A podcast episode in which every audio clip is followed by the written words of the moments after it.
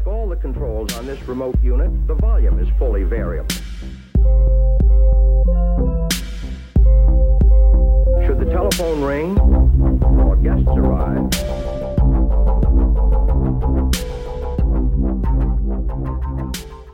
Ja, det är lite eh, såhär, eh, lättsmält eh, kaffeunderhållning vad jag tänkte att jag skulle stå för.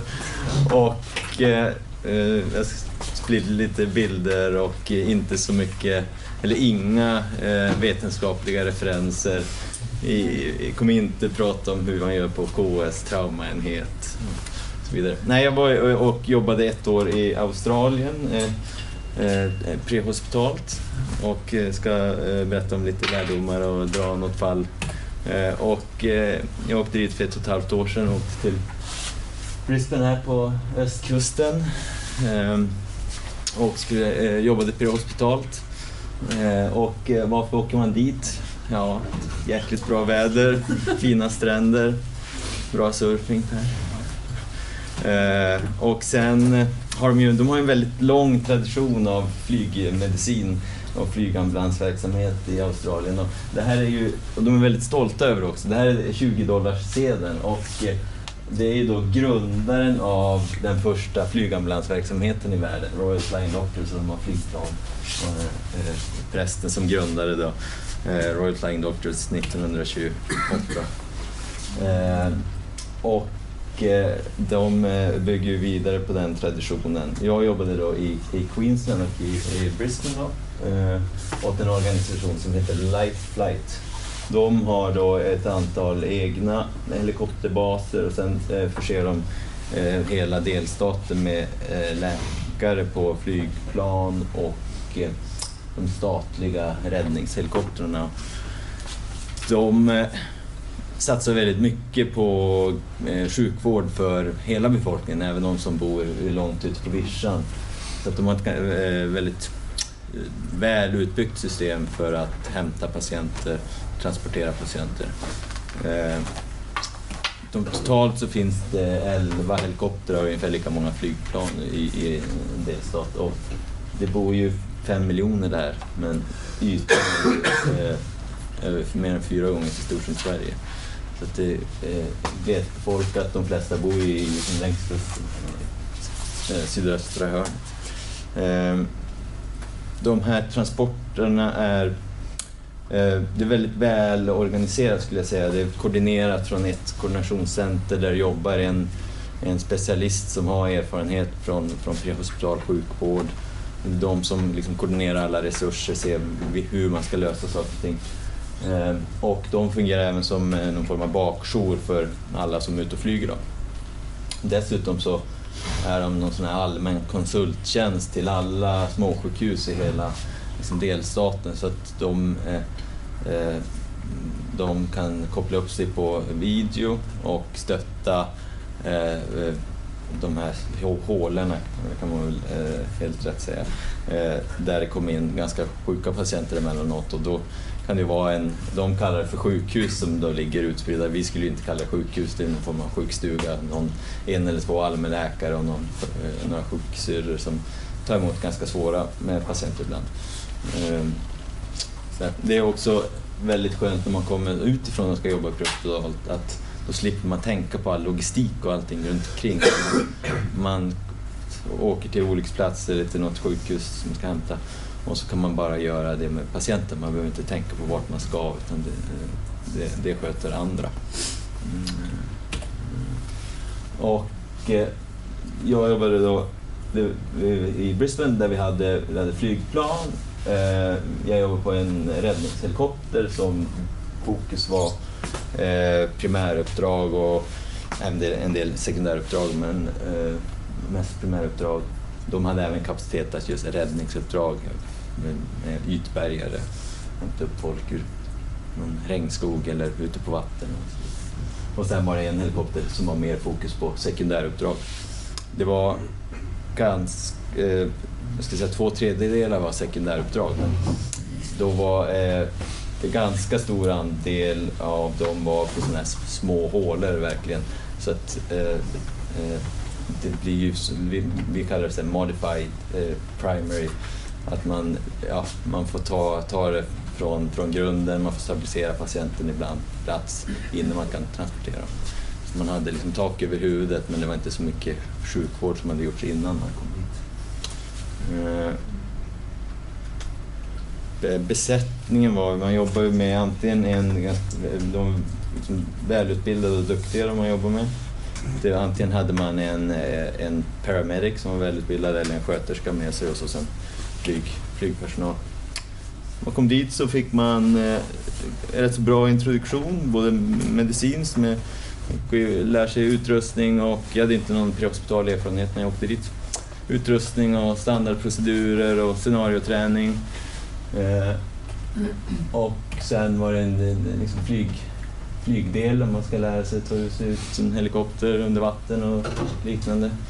Eh, det finns fördelar med om man skulle å- krascha över vatten i Australien. Vattnet är betydligt varmare där. Sen finns det ju nackdelar med andra saker som finns i vattnet som inte finns här. Eh, eh ingick även en vinschträning för, även för läkarna. Eh, sådär. Men sen efter liksom ändå kort introduktion blir man ju utkastad då att man är ganska själv när man eh, åker iväg eh, på uppdrag. Men eh, det får man liksom hantera.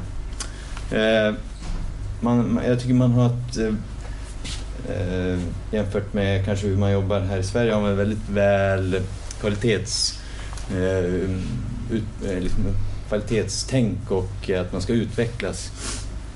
Eh, bland annat så körde man eh, varje dag när man kom till jobbet skulle man köra scenarioträning med det man jobbar med. Det var både medicinskt fokus och eh, men även mycket CRM-tänk, att man ska samarbeta och lära sig. Så att, eh, ja, här har vi Hedberg Junior som får träna lite grann.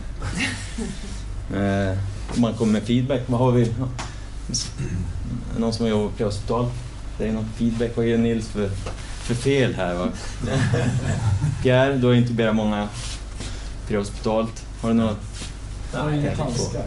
Ja, ja precis. Det är väl ungefär så där jag gör. Ja, ja men kanske ska fly- flytta patienten, inte intubera på golvet. Man kan.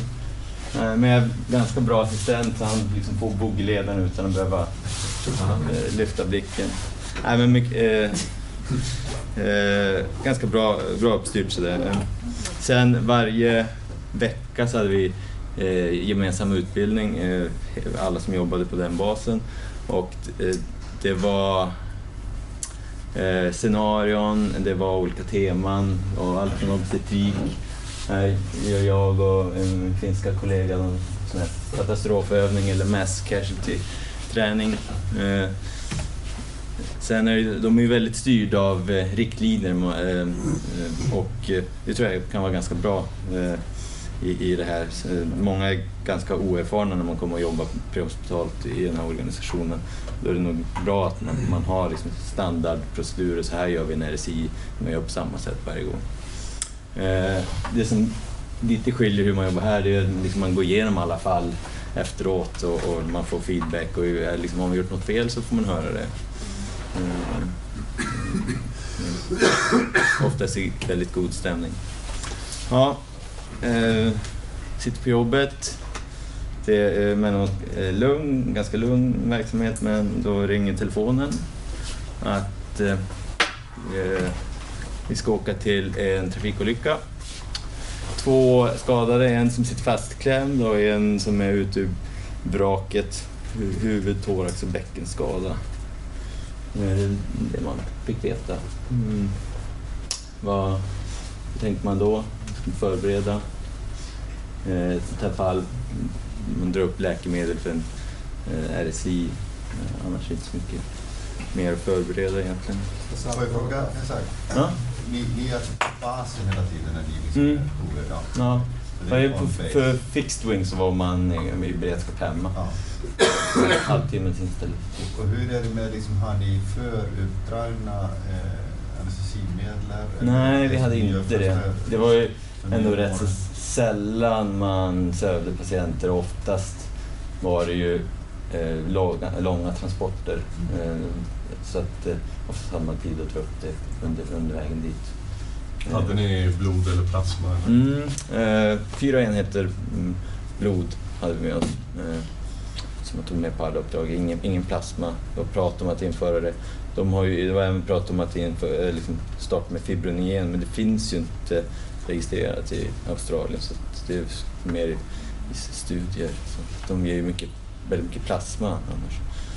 Ger de kryoprecipitat? Nej, jag tror inte... Mig veterligen så har de... Ja, det, kan, ja, det finns, men när... Ja. Transportkapaciteten för helikoptern? Kan du ta två patienter? Det bara en. Nej, man, man kunde ta två patienter, men det är inte optimalt. Man säga. Det är väldigt trångt och, och det var inte nog bra att ta två svårt skadade patienter. Kan man säga. Men hade ni sådana NATO-bäddar som ni kunde liksom... Alltså man kan ibland eh, i helikoptrar ha sådana NATO-sängar och NATO-bäddar som man kan liksom... Stapla på varandra? Stapla på varandra. Nej, nej, nej utan då fick man... Eh, och, eh, det var, det tog, om man skulle ha två patienter så tog det lite tid. Man var tvungen att slänga i ett stäte i, liksom i skuffen där bak. Sådär. Det var en ganska stor helikopter men det var ändå trångt med två patienter. Eh, så. Ja, vi kommer dit eh, kväll och eh, man ser de här två bilarna som har eh, frontalkrockat. Eh, vid det här laget så är det en etablerad olycksplats med brandbilar, det är två ambulanser där, det är en akutbil plats. Eh, vi går fram och vi får rapport på första patienten. Kvinna, 60-årsåldern, sitter fastklämd, kort rapport, hon är eh, vaken, ont i thorax och, och eh, höger eh, lår och, och höft. Mm, stabila vitalparametrar så länge. Kommer fram till patient nummer två.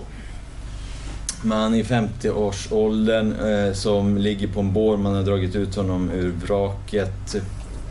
Eh, från början var han GCS 15, klagar på Eh, jobbigt att andas. Han blek, takikard. Eh, ambulan, när ambulansen kom så hade man försökt eh, sätta, eller man hade satt venflon i, eh, tror jag, bägge eh, plebra. Eh, men han hade liksom ytterligare försämrats och blivit pulslös sen någon minut innan vi kom. Eh, de, den här eh, eh, eh paramedic som var i den här akutbilen, de är eh, liksom extra utbildade och har ganska stora befogenheter. De kan göra torakostomier, de kan eh, eh, ha till och med eh, möjlighet att torakotomera eh, patienten. patienter. Men de hade då tubat patienten, gjort torakostomier, eller åtminstone på ena sidan när jag kom dit.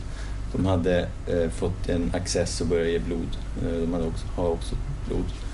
Eh, vi, eh, när jag kommer då så har han, han ett, har en smal takykardi, koldioxid som är sådär strax under tre. Eh, men inga palpabla pulser. Eh, vi, jag hjälper till lite grann och dubbelkolla att de här torakostomierna är öppna och man känner lungan. Men det är ingen, ingen eh, pneumotorax eller hematorax.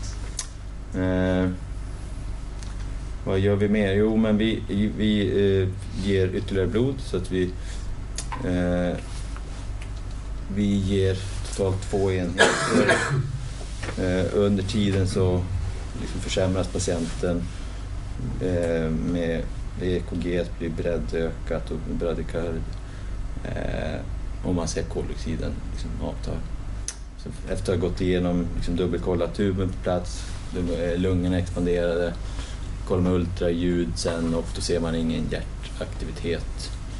Och då eh, avbryter vi efter en kvart ungefär. Eh, det som är intressant, som skiljer lite grann från Sverige, är man ingen adrenalin. Det är i deras riktlinjer på eh, traumatiskt hjärtstopp. Det, liksom, ja, det existerar inte. Om man inte har någon misstanke om att det liksom är någon, någon medicinsk orsak som det eh, Hjärtkompressioner eh, gjordes inte alls. Man, eh, det finns, vad ska man säga, det är ganska tydligt eh, styrt att om man eh, har en traumatisk stillestånd så ska man göra de, åtgärda de liksom, saker som är reversibla i första hand. Det, och det är liksom, hjärtkompressioner får absolut inte ta, ta fokus från det. Eh, och eh, men det är inte, man, man kan göra det om man tror att det har liksom någon vinst. Men i, i det här fallet var liksom bedömningen då att liksom hypovolemi och då eh, hjälper inte det. Eh, ja. Pas, eh, vi går till den första patienten då. Och hon är, vid det här laget har hon kommit ut ur, ur, eh, ur bilen. Hon har ont i thorax, ont i eh, höften och femur och i ena knät. Hon är lite takypnoisk, eh, syresätts bra med syrgas. Eh, hon alltså det är aningen takikard. Eh, på, på marken så har hon ett, ett normalt blodtryck. Eh, och då paketerar vi hon, henne. Vi sätter, standard är att man sätter, om man har en misstanke på en bäckenskada så får alla patienter ett bäckengördel prehospitalt.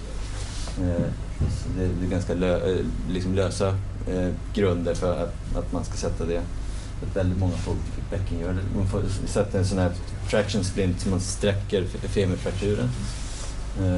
Under transport då, till sjukhus så tappar hon trycket. Ja, innan vi eh, startade så kollade jag på lungorna med ultraljud och då såg man att det var, det var ingen pneumotorax i alla fall. Eh, och sen, eh, och, sen under transport är det en fas som var negativ. Men med tanke på lågt blodtryck så får hon en ekon som svarar på det och får cyklokapron innan vi kom till sjukhus. Så där, det, här, det här är från en, en, annan eh, olycka, men det, så här kan det se ut. De här eh, besätt, övrig besättning, de förbereder vakuummadrass och båren och så kommer man, så tar man patienten i, i en delbar bår och lägger på där och så eh, fixar man vakuummadrassen och så in i helikoptern och så är det ganska bra, bra ställe och, och om man har möjlighet, eller ska göra en RSI, att man står i öppningen av helikoptern. Alltså ganska bra med höjd och så. Mm. Eh, Den här patienten då eh, kom till sjukhus, eh, svarade på blodtransfusion, eh, man gjorde en CT, alltså klavikelfraktur, sternum, eh, revbensfrakturer och sen en liten hemotorax och sen femurfraktur. Ingen bäckenfraktur. Eh, var lite svajig i tryck och de hade gett en nedkomst till men eftersom man kanske i första hand tänkte att det var som var orolig för en hjärtkontusion eller sånt där. Man, man, inte särskilt hypovolen när man tittade på henne. Så kan det vara. Mm.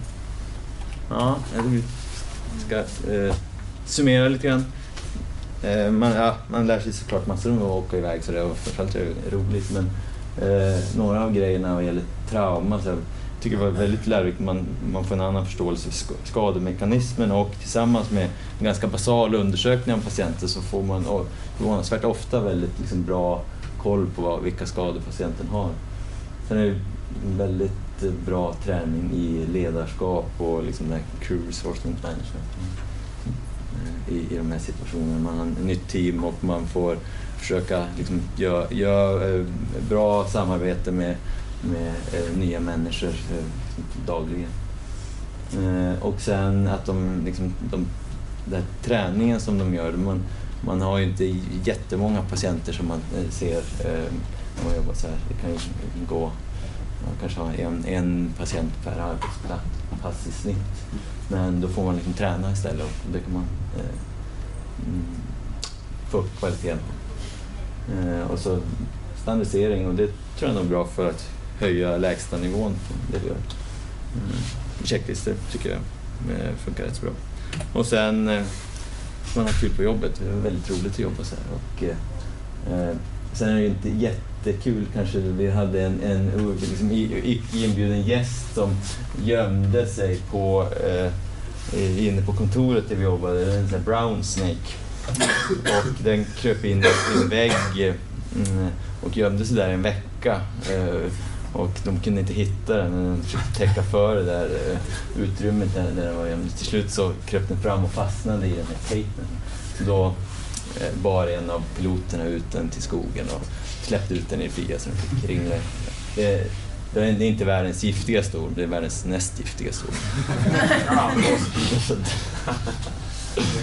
Ja, Ja. ja, vi skulle gå vidare. Tufft. Du sa du, du var där ett år. Ja. Men är, är- det det som är premissen? Att man kommer dit och så jobbar man på ett årskontrakt? Ja, man kunde ju... De, sex månader eller sex eller tolv, ja, 18 månader. Men det, är nog... Jag tycker personligen... Jag har kollegor som jobbar på samma ställe. Men och du pratade med en finsk kollega. Så det här är Ja. verksamhet som mer eller mindre baserar sig på folk som är där tillfälligt. Ja, de tar ju in, eh, de tar in nya läkare var sjätte månad och det, man, jag var ju där som senior registrar och det är ju då många akutmedicinare från Australien som jobbar tillfälligt. Så här. Eh, andra specialiteter också men mest akutmediciner.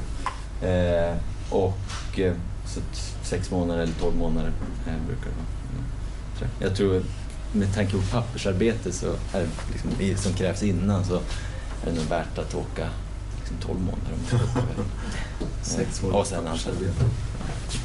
Hur funkar det rent ekonomiskt att dra runt, att hela familjen är med? Mm, eller? ja, eh, jag ska säga, man... Jag hade väl ungefär, eh, liksom, det var ju som sagt eh, registrar och jag hade väl ungefär samma lön där som jag har här som specialist.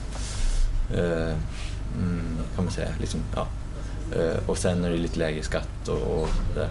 Ja, vissa grejer är dyrare där och billigare där. Men, men ja, man ska inte åka dit för pengarna men, men det, det, det funkar liksom.